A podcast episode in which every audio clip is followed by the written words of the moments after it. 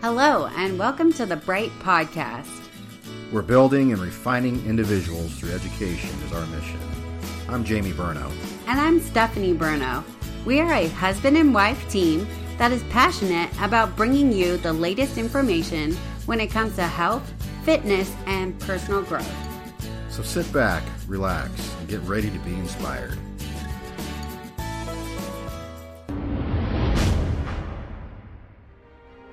This podcast is brought to you by Burno Bodies. We offer cutting edge strength training online programs and customized nutrition plans to help you succeed with your fitness goals. Check us out at burnobodies.com to get started today. Hello, everybody, and welcome to another bright episode. This week is Valentine's Day. And what are we going to do this week? We're going to do some extreme dating. We are actually going to be falling with style through the air. We're going to fly through the sky like a rock. We are also going skydiving, if you didn't catch on to that. Yes, I can't wait. Valentine's Day, 13,000 feet, falling at terminal velocity. Nothing says I love you more than willing to risk your life flying through the air for someone. Yes, that's true love. So I think that's really cool that you're doing that with me. I am terrified of heights and I am terrified of the fact that I'm going to be jumping out of an airplane. I am an ER trauma nurse and I have seen what mistakes do, and so I'm terrified. And I'm a retired cop and I miss the adrenaline. So we're doing it regardless of our fears, or rather, my fears, and we're going to have so much fun. I think it could be a new passion, a new hobby of mine because I think I'm already getting bored. So I think this is going to be cool. You're going to like it. You're going to love it. I was talking about this at work, and someone said, What if you like it more than Jamie does? We could do it together more. I don't think so. we'll see this Thursday. This Thursday, we'll report back next week. It's but be so cool. On today's episode, we wanted to talk about one of our loves, our mutual loves, and that is health and fitness. Yes, this is a passion of mine. I think it's a big passion of yours. Yes, you did get me started. I bit into the to the forbidden fruit of health and fitness and now I'm here. The inspirational apple. The inspirational, yeah, not forbidden, inspirational apple. I like yes. that. That's good. This is why I love doing this too, is just to kind of put the word out there to inspire others to get passionate about this stuff because I think it's just so important to live healthy and to live a healthy lifestyle. I couldn't agree more. I know that there's a lot of misconceptions when it comes to health and fitness. And so we want to break down some of those misconceptions today. Yeah. A lot of misconceptions out there. Um, there's so much information out there, too. It's just, I don't think people really take the time to do the research. And so that's why we're here. We're, we're doing all the research for you. We're putting out some material from the latest and greatest. And, um, we are also health and fitness coaches ourselves. We are certified personal trainers, which is huge. And a lot of the people nowadays don't have the actual certifications to be doing this. Yeah, they don't, which is surprising to me how people can be given fitness advice and personal training advice when they're not even certified in personal training because that could cause a lot of injuries, I think. Yeah, it's kind of crazy. So now, as far as health and fitness, the misconceptions is one, it's not like a short term thing. It's something that you have to change as far as your lifestyle. Oh yeah, I totally agree. And that's what we preach as far as our business. It's like a ongoing commitment to yourself to be healthier and continue to grow in that. Yeah, and when we take on clients, it's usually for it's not really too long. It depends on what they want, but it's always just to kind of get the ball in motion for them. You know, we give them the education and the tools they need so they can be really successful on their own and build healthy habits themselves. And we kind of guide them along the way. I think one of the biggest misconceptions a lot of people think is that they have to do a lot of cardio. That's a big one. Yeah. Um, for some reason, I think maybe it's just because they think if they have to run, that's working hard, and you have to work hard in order to get to your goal weight, which is, I mean, I I think that can't be further from the truth, and it's actually a lot of things, but running and doing cardio is one common myth about losing weight. I mean, yes, at times we do have to add in cardio because we want to create a deficit and creating a deficit is by lowering your calories and also adding in some amount of cardio however doing unlimited amount of cardio is just ridiculous yeah i like to think of cardio as just an added tool on my tool belt that i can use to create more of a caloric deficit it shouldn't be your number one go to uh, tool to use to create that deficit. Your deficit is actually going to come from your nutrition, first and foremost. And you can also burn calories. I mean, you do burn calories while building muscle. So, if you work hard to build more muscle, more muscle means more calorie or more fat burning at rest. Yeah, and it all depends on like what your goals are. I mean, if you're training for a marathon, then by all means, wires, you know, run your knees away. But uh, it in the long term, a lot of running for miles and miles. I think we're the only species on the planet that that runs as much as we do for for unnecessary things. I was like, well, cheetahs run a lot, but they it's not for unnecessary Very things. So term, I mean, there's that. Very short distance, but uh, we do crazy things like run 26 miles. Hey, some people love that, and kudos to them. There's amazing people who do that, yeah. but we're just saying that you don't need to do that in order to lose weight. Right not necessary. I would just try and avoid it and only incorporate it in certain types of cardio, like HIIT, which is high intensity interval type training. So, and that's something that shouldn't be used all the time. Yeah. So there's a lot of fad diets. I know we are talking about the amount of information that is out there huge misconception when it comes to fad diets. There are so many different diets out there. Yeah, that's what people usually think when they have to lose weight. It's like, okay, what diet should I choose? Should I choose Jenny Craig? Uh, Weight Watchers? Weight Watchers or paleo or keto? There are literally probably over a hundred different diets that you can do. And what we do and what we stress and what we believe is there is no right or wrong diet. It's only what is sustainable for you. Yeah, think long term. So, fad diets, let's say you live a certain type of lifestyle where you are used to eating certain types of foods, and it's gotten you to a point where you've gotten overweight and now you need to shed some of that weight. So you think you need to go on some um, unknown name diet. And you're on this diet for however long, and you may reach or get close to your goal weight. And a lot of times, what people do when they reach their goal weight is they stop that particular diet and then they go back to their old lifestyle, what they've uh, what they're used to eating and what happens with that is that um, what the body does, it's it's called a rebound, where you will gain all that weight back that you lost. Not only will you gain it back, but your body resets its uh, weight uh, thermostat, as you will, to a higher number now. So let's say you were at 200 pounds and your goal was to get to 175.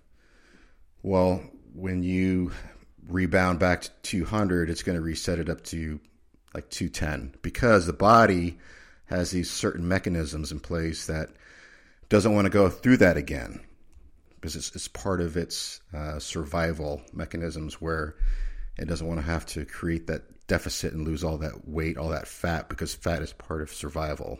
Another reason why it does that is because as you're dieting, your metabolic rate becomes lower. And that happens gradually over time as you're decreasing your calories. So when you shoot right back up to eating however, whatever you're eating before, your met- metabolic rate is lower than what you're eating. So that excess that you're is just blowing it through the roof. Your body cannot adapt to what you're eating. Exactly. Yeah. A lot of times people don't understand like for certain people that are trying to lose weight, uh, they slowly uh, decrease their, their calories over time.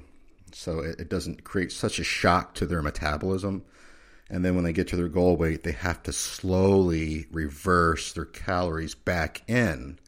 Because if you go back to this certain old habit of, you know, eating what you're used to eating, you're putting in so many calories that the the only thing the body can do is store it. Exactly. So don't do fad diets. Please, please, please. I cannot say that enough. We don't do these fad diet pills, don't do these like crazy things that people are doing. Do something that is sustainable and maintainable and something that you're going to be willing to do over the rest of your life and do something that you can still work to incorporate the things that you love. So you're not binging and restricting and feeling guilty, but something that you can incorporate all the things that you love.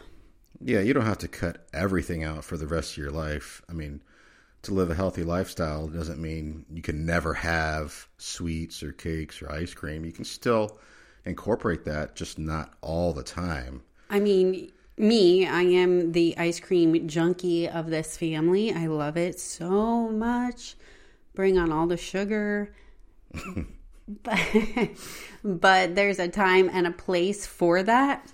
And that's something that you need to learn as well. Obviously, when we are getting ready for a show, we are not eating a ton of sugar. I'm not eating a ton of ice cream. We have to really rein that in because there is a time and a place for that. Yeah, so don't go with like trendy diets, something that you don't know about, because it's just going to come back and it's going to bite you. So if you don't have like any medical issues where you don't have um, Hashimoto's or celiac disease, I would just uh, keep eating uh, gluten. I would because we've been eating that for thousands of years, and all of a sudden, someone came up with this gluten-free, trendy fad diet where it's just been spreading like wildfire, and everyone thinks they need to stay away from gluten. And so, unless you, you have that medical issue, don't uh, wipe out all the stuff that has gluten um, in your diet, and that's just that's just my opinion. It's because I love bread and, and pasta and everything that has gluten, and I don't have any problems, and I don't I don't have those medical issues that prohibits me from from eating gluten. And in my take on keto, it's it's not something that's long term. So, like we were saying, think long term for the rest of your life. Are you going to be able to just eat high fats and uh, high protein for the rest of your life and not have any carbohydrates? I mean, that's just that's just silly. I mean, there are some people that do that and are willing to commit to that for the rest of their lives. However, yeah. I feel like the majority of people that are doing these keto diets are doing it for the short term, for the instant weight loss. And then as soon as they've reached their goal, they're going back right into those same oh, yeah, way they're going to balloon right back up. Yeah. So, so please, again, a, don't do Yeah, there's a very diet. there's a very small percentage of people that will stay on a ketogenic diet. But for the average person that just needs to live a healthy lifestyle, needs to shed a few pounds. Here's a secret just eat what you're eating, eat clean, clean it up a little bit. All right, take a look at your what you're eating, and and say, okay, do I need this every day? Do I have to have cookies and cakes every day? Do I need all these cut sugars? out your sh- cut out your sodas, please. Yeah. And I've had people ask me, like, when I'm cutting for a competition, like, oh, what is it you're eating? Just salads? And uh, I eat probably three times as much as they do. And when we write diets to people that need to lose weight, it's it's very surprising how much they are not eating. They are not eating enough to just to maintain um, their organs to function properly. So many people are under eating. Like so many people, About- men, women, e- like everyone. Eighty percent of our clients are under eating. So that's actually how can you diet someone who's already eating low calories? We cannot diet you. So we actually have had to slowly add calories in for some of these people and what happens is their composition gets better because we're feeding them Surprisingly. we're feeding the muscle Yeah. going back to the salad thing, oh my gosh, that kills me because you once told me never take diet advice from people who eat salads. yes. And it's just so true. You know, there's, have you ever looked at a salad? So, say you go to a restaurant and you look at like a main entree and a salad. So, people choose a salad because they think that's going to be healthier. But if you compare these calorically side by side, the salad, nine times out of 10, has way more calories than any entree does.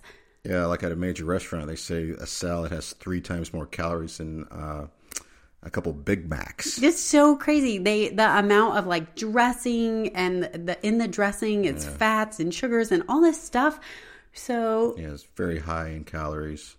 So you can have a little bit of salad. I mean, don't get me wrong. I still eat salads, but Yeah. I add on protein. We definitely make sure there's you know our lean protein on that, ground beef, chicken. Um, and we obviously measure out our dressing sizes, and these are homemade and using like specific dressings. Yeah. So uh, another trick to um, just maintaining a healthy lifestyle with as far as your calories is just you just want to be consistent with your daily macronutrients, which are your proteins, your carbohydrates, and your fats. I mean, if you're wanting to lose weight, you want to maintain the same, roughly the same amount of calories per day, but still creating a deficit. There is carb cycling, which does change the calories up a little bit, but that's very different than starving yourself one day and then just like completely overeating the next day and kind of doing this flip flopping. Um, it's continually to track and know what you're ingesting. Yeah, because a lot of times people don't know exactly what they're uh, putting into their bodies as far as their calories and their macros. And, you know, it's, it's different every day. And a lot of times with keto, people will say, Oh, I lost a lot of weight with keto. It's because they're cutting out a whole food group. They're cutting out, you know, a third of their portions from not eating carbohydrates. And sometimes their body may not even be in uh, ketosis because maybe they're still taking in some carbohydrates, but they're still cutting out a whole lot of foods from their diet and they're still eating the wrong things. Another big misconception. We kind of went through a lot in that, and I didn't name them. However, I'm going to name this one. Lifting weights makes women huge.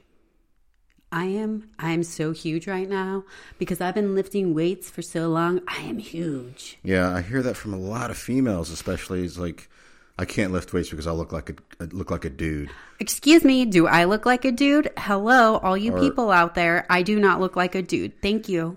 I just get too big. It's like they, they think they touch a dumbbell and they're just going to blow up. I need those kind of genetics. Yeah, how, where do you get those? Because seriously, I don't know where this came from. I know I really I don't know where this came from. I understand that some people see like fitness competitors, like the women's bodybuilders, women's physique, even the women's figure, and possibly even the women's bikini, they see these people and they're like, I don't want to look like that. You're not going to look like that. You're going to look like you and you're going to put on, yes, some muscle, but that's what's going to make you look healthy and it's not going to make you look so huge. You don't have enough testosterone in your body to make you huge like a man. Right, not without some form of exogenous testosterone, which is, you know, synthetic testosterone, anabolics. A lot of competitors, a lot of these females will have to use in order to be competitive on a professional level. Of course, they're going to be using some sort of anabolic and androgenic steroids in order to get that big. It's impossible for females to achieve that sort of mass as far as bodybuilding without some sort of um, steroid. But you know that's that is a common misconception is that females think if they lift weights they're just going to get big and they're going to look bigger. But what actually happens is that muscle it gets dense and gets stronger and that increases your metabolism and then your let's say you have big arms and most of it's probably fat your arms will actually shrink and it'll look more toned that's where people get this you know I want to look toned look Oh my gosh, people, another one. I just want to get toned. Stop saying that. yeah what that means is getting toned is you're actually putting on some muscle and you're losing fat. Did you hear that? Getting toned means you are putting on muscle. Okay, that's what that that sculpted look that everyone's Yeah. going for, that toned look, that means putting on muscle. Yeah, you can't sculpt or chisel muscle. You can you can only work with your genetics. Muscle only grows and atrophies. That's oh, it. Just like you cannot spot reduce. No, That's not a thing either. no spot reduction in fat. You have to kind of attack the whole animal there. Yeah, I mean, women usually have places they hold on to fats, usually like their hips. Men have different places where they store their fat, and there's no way to spot reduce. It's all overall fat loss. That's what's going to Yeah, get. your body's going to pick and choose where it's going to dip into its fat stores. It's not going to be like, okay, I'm going to go ahead and just lose fat from my arms. And doing a whole bunch of uh, crunches, that's not going to re- really get you a six pack. Everyone has a six pack. Trust me, everyone has nice obliques, uh, nice abdominals. It's being lean is when you actually can see them. So you have to lose the fat if you want to see your your abs. Unless you just have underdeveloped abdominals and you need to do crunches. I I probably do crunches once every two weeks if I get bored, but that's not something I really focus on. Another thing is no pain, no gain. No pain, no gain. That's that was the saying like back in the seventies and eighties, and um, You must feel the pain in order to grow. What they meant was, I mean, you got to be pushing yourself out of your comfort zone. But Yeah. as far as as far as feeling pain, if you're feeling pain, you need to stop what you're doing. you need to listen to your body. Uh, if if you're having some sort of impingement or some uh, sharp pain or something like that, you might have a tear. Or you know that's how people get injured at the gym. So listen to your body. Throw out the no pain, no gain. But when you're working out, push yourself out of your comfort zone. Don't I- make things easy. I mean, there's been times where I've had to stop my workout because maybe I'm having some like knee pain or something. So I immediately stop my workout. I'm not pushing myself through that. Maybe it's just I need to stretch for a second to, you know, whatever. But I definitely don't continue on with whatever I'm doing. Yeah, I've had to stop a couple times, just like knee problems, like sharp pain in my knee. I'll that'll be the end of it. No more, no more legs. And it is okay to do that. And it's okay to take a rest day. Rest is not for the weak. I mean, everyone needs a rest day. That's super important to resetting. You got to have a balance here of uh, building. Uh, you're breaking down the muscle at the gym, right? And sleep is the only time the muscles are going to recover. So you got to get an adequate amount of sleep. If you want to see the results from pushing yourself so hard at the gym, then recovery is just as important as building. And as far as stretching, there's this misconception about stretching before and after. And I've heard this from massage therapists. And um, as far as lifting, you don't want to stretch before you work out. You want to do dynamic type of stretching. Yes. If you do want to stretch, but stretching um, is telling your muscles to go to sleep. So I do dynamic warm up or dynamic stretching, and that is so beneficial to my lifts because I can definitely feel a difference in my glutes, my lower back when I do my uh, dynamic warm up before my heavy leg days. If I'm not doing those, I will definitely have glute and back pain later on that day or, you know, further on to the next day or whatever.